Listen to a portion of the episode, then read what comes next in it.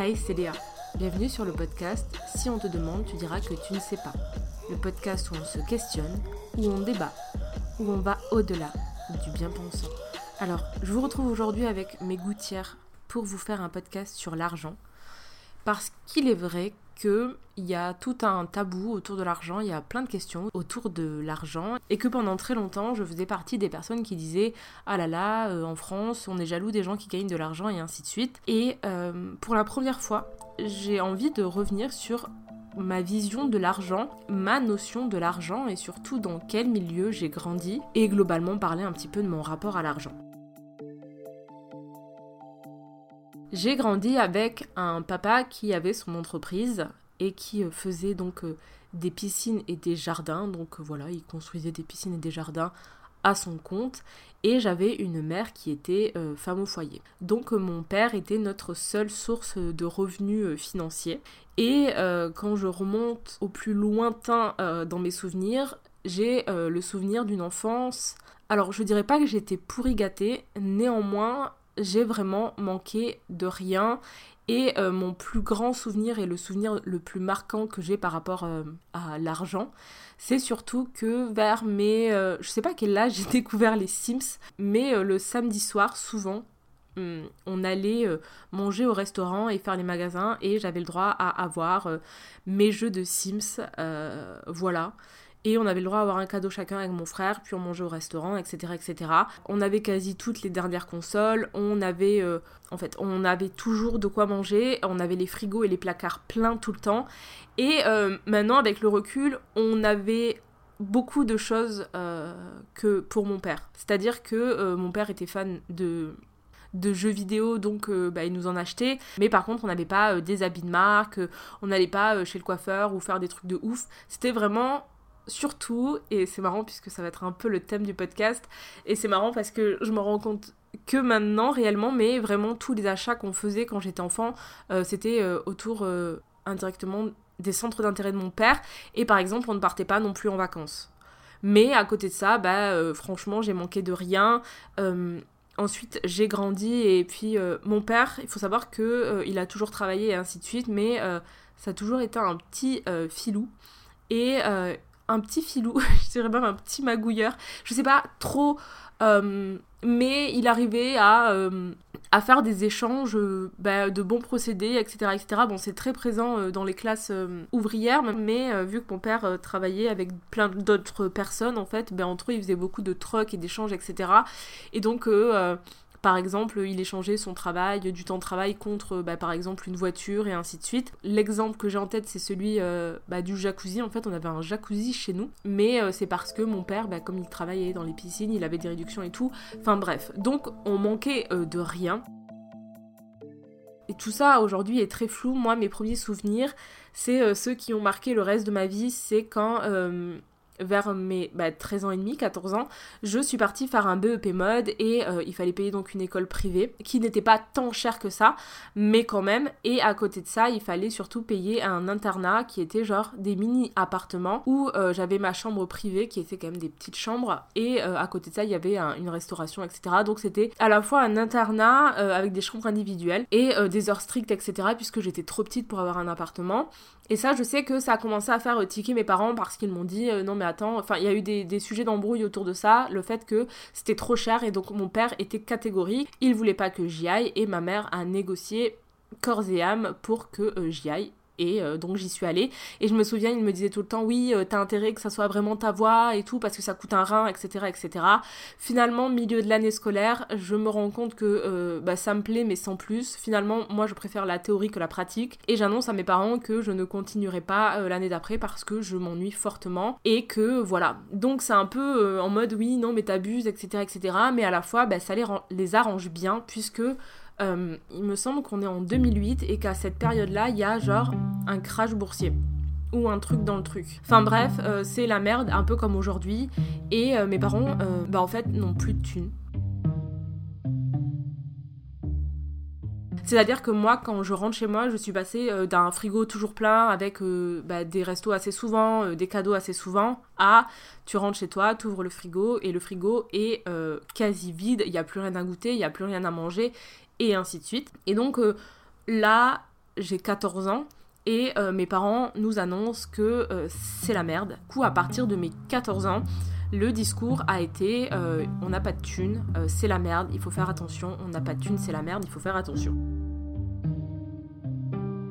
Égoïstement, pour moi, mon père a toujours gardé l'argent pour lui. C'est-à-dire que bien qu'on ait un discours à base de on n'est pas d'argent, faut savoir que bah, du coup mon père était alcoolique et euh, j'ai fait un podcast entier sur mon papa. Hein.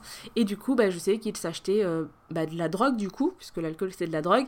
Mais que voilà, tous les week-ends, il faisait des soirées, etc. Et qu'on avait toujours, toujours, toujours énormément d'alcool chez nous et l'alcool c'est super cher. Ma mère euh, en contrepartie ne dépensait pas une thune et en parlait tout le temps de fait de dire moi j'achète rien, je vais pas chez le coiffeur, j'achète pas des habits etc etc. Je suis pas là pour ton argent. Elle disait tout le temps ça à mon père.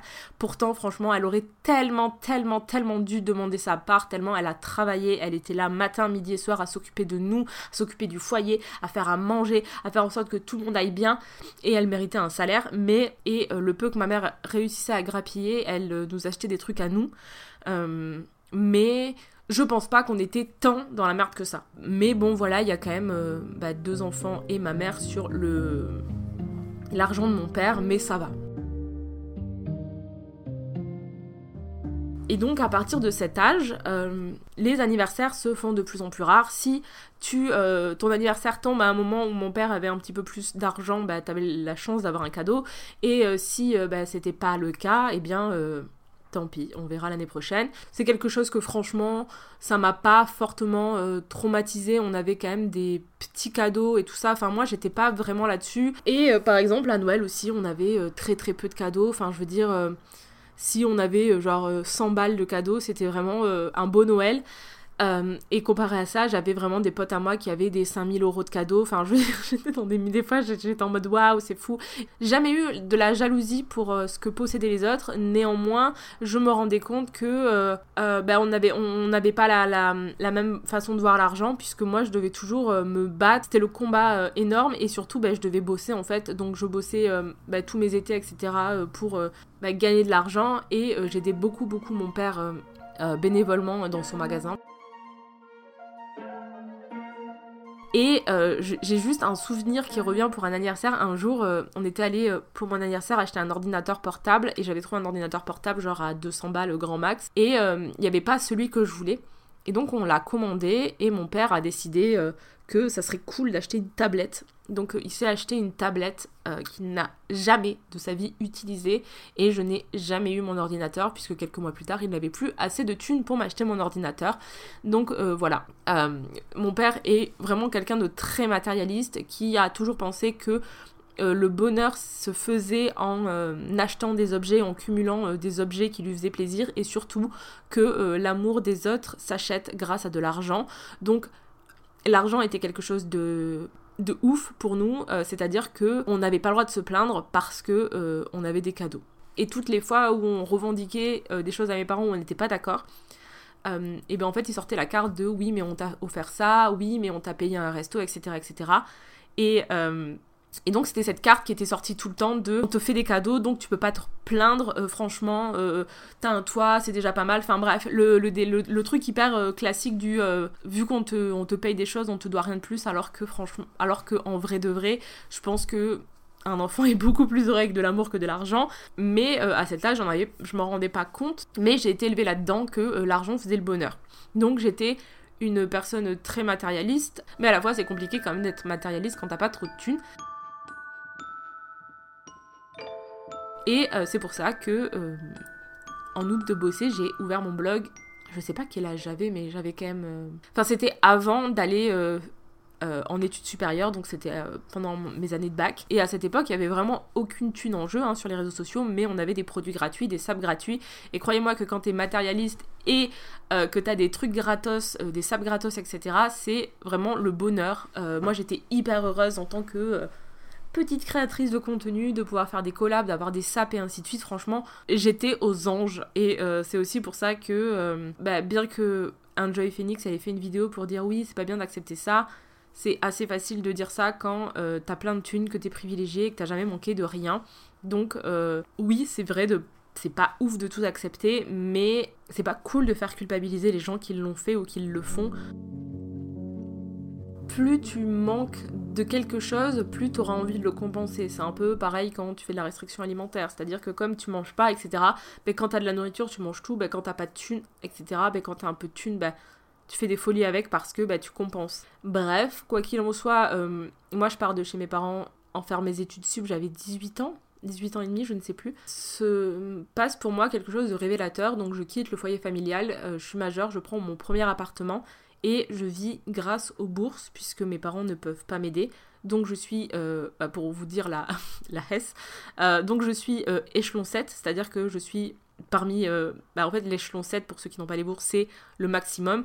Donc indirectement, même si je dis oui mon père si, mon père ça, à ce moment-là on n'a pas de thunes du tout et on peut pas mentir puisque voilà, je suis échelon 7, c'est que mes parents sont pauvres. Mais mine de rien, pendant toutes ces années, j'apprends à contrôler mon argent, j'apprends euh, l'importance de l'argent, j'apprends à gérer ça, et j'apprends surtout que si je suis dans la merde, je ne peux compter que sur moi. Donc, c'est-à-dire que j'ai euh, bah, boursier échelon 7, c'est 500 euh, euros, 600. Avec ça, je paye mon appartement, je paye ma nourriture, je paye bah, les trucs qu'il y a à payer pour l'appart, quoi. Enfin, ça, ça part vite. Et tous les mois, j'essaye d'économiser en moyenne 60-70 euros pour les mettre de côté au cas où qu'il m'arrive un pépin, ce qui m'est arrivé durant l'année puisque ma voiture a été prise par la fourrière et la fourrière ça coûte 200 balles. Et croyez-moi que quand t'es étudiant précaire, 200 balles c'est énorme. Et je me souviens qu'il y a une fille qui m'a dit bah pourquoi t'appelles pas tes parents? Bah oui, je peux les appeler, genre allô, je me suis prendre la voiture. Et ma mère va me répondre oui, et alors? Je ne peux pas demander de sous à mes parents, puisque mes parents, ce n'est même pas une volonté de ne pas m'aider, c'est qu'ils ne peuvent pas. Et là, pour le coup, je sais très bien que ma mère, indirectement l'inverse de mon père, si elle avait pu, elle m'aurait aidé, mais ce n'était pas le cas, donc je me suis débrouillée euh, comme ça. Mais en août de ça, cette année, ça a été l'année où je suis partie donc réellement euh, du foyer familial, et ça a été l'année où j'ai commencé à...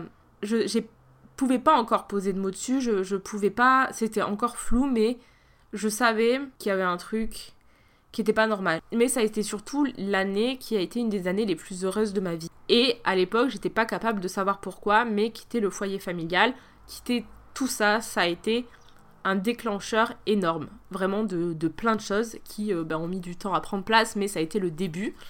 Et je me souviens d'une fois précisément où mes parents sont venus me voir Castres. Et là, euh, j'étais au resto avec euh, mon père, ma mère.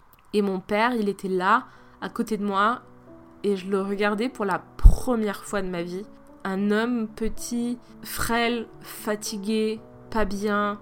Vraiment, il avait l'air d'être rongé par la vie. Vraiment, vous savez, l'image de notre père fort, etc., etc. Ben là, en fait, j'étais devant un, homme que je trouvais terriblement. Euh, enfin, j'ai vraiment, j'avais jamais vu autant euh, mon père marqué par la vie. Alors, je ne sais pas si je le voyais pas avant parce que j'y étais tout le temps et parce que j'avais une image, ou si c'est le recul. Mais mon père avait pris un coup de vieux énorme. Et euh, je sais plus si c'était avant ou après ça, on a appris que mes parents, enfin mon père du coup, avait perdu son entreprise et euh, que avant de, bah, de, faire faillite en fait, il avait euh, investi toutes, nos, toutes les thunes qu'ils avaient, c'est-à-dire les leurs plus les notes qu'on avait sur nos comptes depuis enfant pour essayer de sauver cette entreprise. Je ne veux pas rentrer dans le détail de pourquoi il a perdu son entreprise, mais encore une fois, je l'ai dit en début de podcast, mon père était filou. Et quand tu es filou, tu travailles avec des gens qui sont filous. Et les gens filous te la mettent à l'envers, tôt ou tard. Et euh, voilà. Mais euh, voilà, donc il perd son entreprise, etc. Et à partir de là, c'est la merde de ouf parce que mon père va commencer vraiment à... Il n'en a jamais parlé et ainsi de suite, on n'a jamais abordé ce sujet, mais je pense que euh, le physique, le moral, tout euh, parce que cette entreprise, il l'avait depuis des années, il avait mis son cœur dedans, c'était sa fierté, etc. Et euh, mon père, bah, il se retrouvait sans rien. Donc, euh, bon, en vrai de vrai, il a juste refait une entreprise tout seul et avec moins de charges, etc. Mais je pense que l'ego, le coût, la vie, etc., ça doit être compliqué. Donc là, on a vraiment vendu tout ce qu'on avait. Et là, ça a commencé vraiment à devenir difficile pour eux. Mais encore une fois, ma mère gardait le cap, elle gérait tout, etc. Franchement, ça a été une championne de ouf. Euh, elle gérait tout ça et elle gérait en plus de ça bah, l'alcoolisme de mon père, puisqu'indirectement, bah, encore plus d'alcool dans la vie, puisque voilà, hein, la vie fait que c'est génial. À cette période-là, je suis hyper, hyper, hyper euh, matérialiste. Je suis attirée par tout ce qui brille. Je veux euh, des tenues de luxe. Je veux être ce genre de personne. Je veux être bien habillée, bien interprétée. Je veux euh, performer à fond mon genre et ma classe, puisqu'indirectement, quand tu es élevé dans des milieux où l'argent fait le bonheur et que le capital économique c'est le best du best, t'es aussi indirectement éduqué à mépriser les gens qui travaillent pas, mépriser les gens qui se détendent, mépriser les gens qui sont hors normes. Enfin bref, tu méprises beaucoup de gens. Donc voilà, je suis ce genre de personne qui, euh, qui méprise beaucoup de gens et qui est condescendante avec beaucoup de gens parce que bah, c'est l'éducation que j'ai reçue. Hein. Euh, et donc je vais commencer moi à gagner un petit peu d'argent avec les réseaux sociaux à cette époque et à commencer vraiment à monter mon entreprise, à travailler, à faire mes premières OP, etc. Et donc à commencer à avoir de la thune. Mais bizarrement, je n'achète que dalle. C'est-à-dire que j'ai de la thune, je mets tout sur mon compte, j'en suis hyper contente, mais je n'achète rien, je n'investis rien, je, je, suis paniquée à l'idée de dépenser de l'argent. Donc, je suis hyper euh, superficielle, hyper matérialiste, hyper tout ce que vous voulez, je suis hyper condescendante, je travaille matin, midi et soir, je vais en cours, etc., etc., enfin bref. Mais euh, j'ai de l'argent, je l'investis pas, je fais rien avec, alors que franchement, j'aurais tellement dû à cette époque le faire, mais pas forcément investir euh, genre dans des choses, mais c'était ma chaîne YouTube était au plus haut à cette époque et j'aurais pu là investir de l'argent pour continuer de la faire évoluer parce que j'avais peur en fait de perdre de la thune et de retrouver de me retrouver encore dans, la précarité comme quand j'étais étudiante à devoir tout contrôler etc moi mes seuls plaisirs du coup c'était bah, de manger euh, au resto et d'acheter les Sims. Comme quoi, j'ai gardé les, vraiment les, trucs basiques de l'enfance, mais bon, par contre, à côté de ça, bah, euh, très peu de sap et acheté des sapes en fast fashion puisque euh, c'était le début de la fast fashion et de Shinside, etc. J'avais environ, bah là j'étais à peu près dans la vingtaine. Sauf que j'achète un appartement et c'est très compliqué d'acheter un appartement quand tu quand tu es, en, bah, en profession libérale. Et donc, je dois euh, lâcher euh, un apport conséquent. Et l'apport conséquent, c'est toute la thune que j'ai mis de côté depuis des années. Et donc, je la mets dans cet appartement. Pour préciser euh, un peu plus le niveau appartement, etc., j'ai fait un crédit évidemment mais quand tu es en profession libérale, c'est galère de faire un crédit. Et j'ai dû euh, faire un apport parce que quand je dis que j'avais des sous de côté, c'est 10 euh, 000 euros. Je sais pas si ça vous semble beaucoup ou pas beaucoup. Si ça vous semble pas beaucoup, c'est que vous êtes potentiellement d'un milieu privilégié. Si ça vous semble énorme, eh bien sachez que ça ne l'est pas tant. Et c'est que vous êtes sûrement d'un milieu pas très privilégié. Voilà.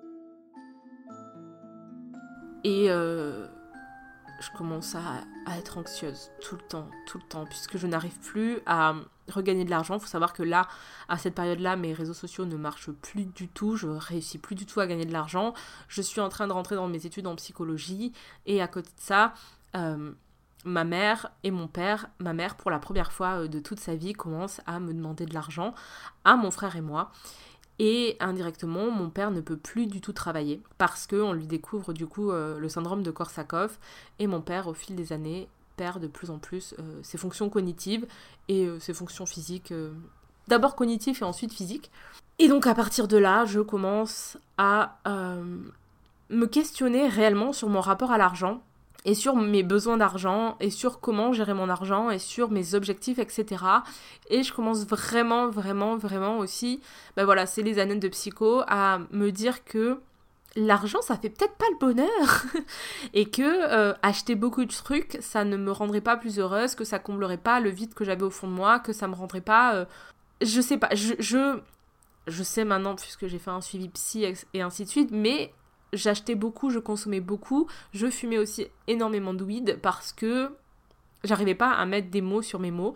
Euh, et l'argent, c'était un énorme euh, tabou chez nous. C'était quelque chose dont on ne parlait pas, c'était quelque chose dont quand on parle, euh, c'est mal vu. Si tu demandes de l'argent, c'est mal vu. Si euh, tu achètes des choses qui coûtent cher, c'est mal vu. Si euh, tu dépenses ton argent, c'est mal vu. Enfin, vraiment, l'argent, c'est tout le temps mal vu. C'est comme si tu commettais un péché ultime. Ma mère m'a toujours dit non mais n'achète pas ça, économise et ainsi de suite, etc. etc. Enfin bref, très anxieuse de l'argent. Elle, elle a grandi vraiment dans un truc comme ça aussi donc euh, donc voilà. Et donc pour la première fois de ma vie je commence à me dire en fait moi mon but c'est pas du tout d'être riche en fait. Et je sais qu'il y a ce truc de oui moi je reste d'être millionnaire et tout. Beaucoup chez les influenceurs et les influenceuses de euh, oui euh, moi mon but c'est d'avoir une villa une maison nanani nanana de, pouvoir être d'avoir euh, d'avoir ci d'avoir ça etc et, et, leur objectif de vie c'est vraiment un truc financier c'est-à-dire bah, de gagner enfin d'être millionnaire ou ainsi de suite. Enfin il y a beaucoup de gens qui disent ça. Et je vous avoue que aujourd'hui j'ai un peu de mépris pour ces gens finalement indirectement puisque je trouve ça tellement triste vraiment d'avoir comme objectif d'être millionnaire ou, euh, ou autre. Et je le comprends dans le sens où euh, j'ai euh, vécu sans thune, j'ai vécu de la galère, et du coup, bien que je n'ai pas non plus connu la précarité extrême que certains connaissent via parce que j'ai jamais eu des huissiers chez moi, j'ai jamais eu de trucs comme ça. Enfin, les huissiers, je les ai jamais vus, mais on n'a jamais été à crever la dalle non plus. On a toujours eu réussi à, avoir nos besoins primaires satisfaits. Euh, on a manqué de rien, mine de rien. Mais en, grandissant, je me suis dit qu'il n'y avait rien qui rendait un être humain plus triste que cette quête à vouloir toujours plus d'argent. Parce que c'est une quête sans fin, sans fond. Et surtout quand tu viens de milieux... Euh, moyenne basse, populaire et ainsi de suite. C'est un rêve qui euh, te fait perdre ton âme sur le long terme. Tu deviens quelqu'un de condescendant, de méchant, de désobligeant, prêt à écraser père, mère, enfant pour pouvoir avoir de l'argent, prêt à trahir des gens qu'on aime pour de l'argent parce que euh, rien ne compte plus que ça et je me suis aperçue que finalement, mon but sur le long terme et même sur mes réseaux sociaux, ce n'était plus de gagner plein d'argent, de accepter tout et n'importe quoi, mais euh, c'était l'humain. Du jour au lendemain, non, c'est pas du jour au lendemain, d'une année à l'autre, on va dire, je suis passée de mon plus grand bonheur dans ma vie, c'est l'argent, à mon plus grand bonheur dans la vie, c'est l'autre et l'humain. Je reste persuadée, et c'est très personnel, l'humain rend mille fois plus heureux sur le long terme que l'argent. Et indirectement, je suis passée euh, d'un milieu euh, où on est plutôt de droite avec des valeurs de droite et ainsi de suite à, euh, à, une personne qui euh, ben, croit aux valeurs sociales et humaines. Et ça m'a tellement permis de relativiser. Vraiment la période où j'ai arrêté d'être à chercher de l'argent, à chercher la beauté, à chercher toutes ces choses qu'on m'avait dites depuis enfant, ça a été pour moi enlever un poids, enlever de l'anxiété, enlever des, des, choses et des idées qu'on m'avait mis dans la tête que l'argent faisait le bonheur. Alors que pas du tout, et ça m'a aussi permis d'accepter que je gagnais moins d'argent, beaucoup moins d'argent. Ça m'a aussi permis euh, de ne plus accepter euh, des collaborations qui me tenaient euh, éthiquement, me faisaient mal au dos. Mais à la fois, bah, j'avais un besoin quand même de gagner un minimum d'argent pour vivre. Donc, donc j'ai aussi travaillé avec des enfants, j'ai fait plein de choses durant ces dernières années, même si j'étais encore sur les réseaux sociaux.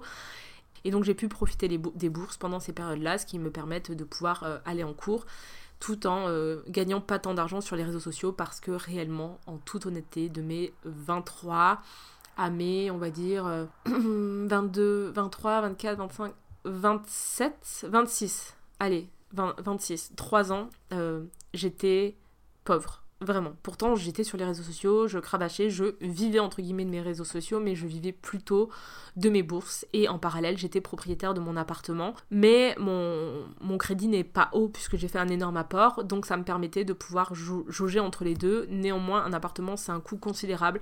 On pourra faire un podcast sur le sujet si ça vous intéresse, mais il y a des charges énormes à payer. Et aujourd'hui, je suis toujours euh, et d'autant plus ces derniers temps à euh, vouloir le vendre parce que faire du locatif quand tu es propriétaire et bah, plutôt euh, pas très riche, eh bien ce n'est pas forcément une très bonne idée. Je suis quand même privilégiée donc je peux pas non plus me plaindre, mais je me plains un peu parce que je pense que si moi je me plains pas, personne ne peut le faire. Parce que souvent, on, dit aux gens euh, trop pauvres qui peuvent pas se plaindre parce que ça va, ils ont qu'à travailler, ils sont trop pauvres. Et on dit aux gens trop riches qui peuvent pas se plaindre parce que, euh, voilà. Moi, je suis un juste milieu, donc je pense que c'est bien que je me plaigne autant pour les personnes pauvres qui n'osent pas se plaindre, autant parce que euh, on peut se dire, ok, en fait, la, vie c'est un peu plus nuancé. Aujourd'hui, je sais très clairement et précisément que je ne serai jamais riche pour la simple et bonne raison que euh, je ne viens pas d'un milieu riche, que le transfuge de classe, c'est absolument canon et mignon et ainsi de suite, mais c'est un mythe, euh, mais c'est un très faible pourcentage de personnes. La réalité, c'est que tout est fait pour qu'on reste à notre place, plus précisément, je pense que ma mobilité est déjà assez énorme pour une génération, donc je pense que je suis arrivée à un plafond, euh, à part si je me marie avec un médecin ou un aristocrate. Euh, je pense qu'on euh, on va rester là et c'est bien quand même, hein, on est déjà pas mal. Et puis surtout que c'est quand même hyper violent déjà à vivre actuellement. je vous ferai un épisode sur est-ce que je suis transfuge, est-ce que je ne le suis pas, nuancé et nuançable. Enfin voilà, on va quand même pas se plaindre, hein, comme dirait toute bonne personne de classe populaire. Et donc je suis un peu traumatisée, entre guillemets, de ça, de me dire, en fait, tu peux avoir de l'argent et tout perdre demain parce que je l'ai vu. Euh, j'ai vu mon père avoir de l'argent et dégringoler au fur et à mesure des années. Et ça me terrifie, honnêtement. Je suis terrifiée à l'idée euh, de manquer d'argent. Je suis terrifiée à l'idée euh, de plus avoir la vie que j'ai. Et des fois, je suis dans, dans, mon lit le soir et je dis à mon copain, j'ai tellement peur de perdre tout ce que j'ai aujourd'hui parce que j'y laisse et j'y ai laissé énormément de choses, notamment ma santé mentale. Et je me dis, je sais que j'ai le privilège, je sais que j'ai de la chance, je sais qu'aujourd'hui je suis euh, privilégiée à mort, je suis sous une bonne étoile, je suis reconnaissante, j'ai un toit, j'ai de la nourriture, je ne manque de rien, j'ai de l'argent de côté, je ne suis pas dans la galère, je peux m'acheter ce que je veux, je peux... Euh, faire mes courses sans euh, regarder. Bon, je regarde parce que c'est la... c'est obligé, mais euh, parce que je, je, je, je, pourrais, je pourrais m'acheter des trucs de ouf. Néanmoins, j'angoisse tout le temps et donc je dis à mon mec, j'ai peur de tout perdre et de devoir retourner vivre chez mes parents. Ce qui fait énormément rire mon copain parce qu'il me dit non mais n'importe quoi, il n'y a, y a, aucun sens, de toute façon même si tu perdais tout, tu irais pas chez tes parents, on trouverait une solution mais je suis encore une enfant dans mon cœur. mais j'ai vraiment cette peur de perdre tout ce que j'ai construit, de, n'être plus rien, plus personne. Et je pense que c'est aussi pour ça que je me bats autant pour les droits, pour, euh, pour les gens qui, qui, qui ont rien aujourd'hui, parce que je pense qu'il est important de se rendre compte que l'humilité en fait, l'humilité, la condescendance et le mépris d'autrui euh, parce qu'il serait comme ci ou comme ça, parce qu'il ne travaillerait pas assez, parce que ci, parce que ça, franchement, et donc aujourd'hui, je me dis qu'est-ce que j'ai appris finalement en 30 ans? Donc euh, oui, on peut tout perdre, etc. Donc j'essaye de ne pas faire euh, les mêmes erreurs que mon père. Et j'essaye surtout de ne pas faire les mêmes erreurs que j'ai pu faire, de pas retomber dans cette spirale infernale de se dire oui, en fait, l'argent ça rend heureux parce que, ben, évidemment, il y a une part de moi qui est toujours là et qui a envie d'acheter plein de choses parce que, voilà, je le fais plus. Euh, mais des fois, je le fais.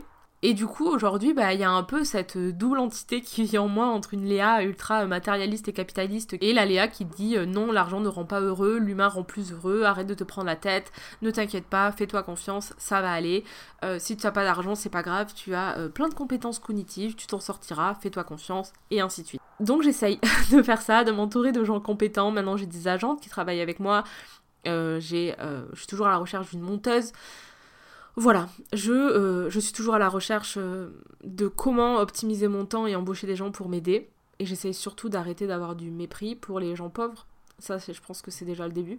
Et c'est vraiment euh, pour ça que je milite autant aujourd'hui pour les droits des personnes précaires. Alors, un petit peu de façon égoïste, hein, puisque je me dis peut-être demain j'y suis aussi, mais aussi parce que c'est nous, à nous de le faire, puisque les très riches ne le feront jamais, et que les plus pauvres n'oseront pas le faire parce que mais quand t'as appris pendant des années et des années à te contenter de ce que t'as et à ne manger que des miettes, euh, bah tu vas pas te plaindre en plus, tu vois. Enfin, c'est hyper compliqué. Là, j'ai fait un Reels pour dire euh, la gratuité de l'école et il y a pas mal de gens de classe moyenne basse et de classe pop qui me disaient non mais euh, c'est déjà bien, vous êtes toujours en train de râler, il faudrait savoir se satisfaire de ce que vous avez, c'est un, un truc de riche de pas le faire.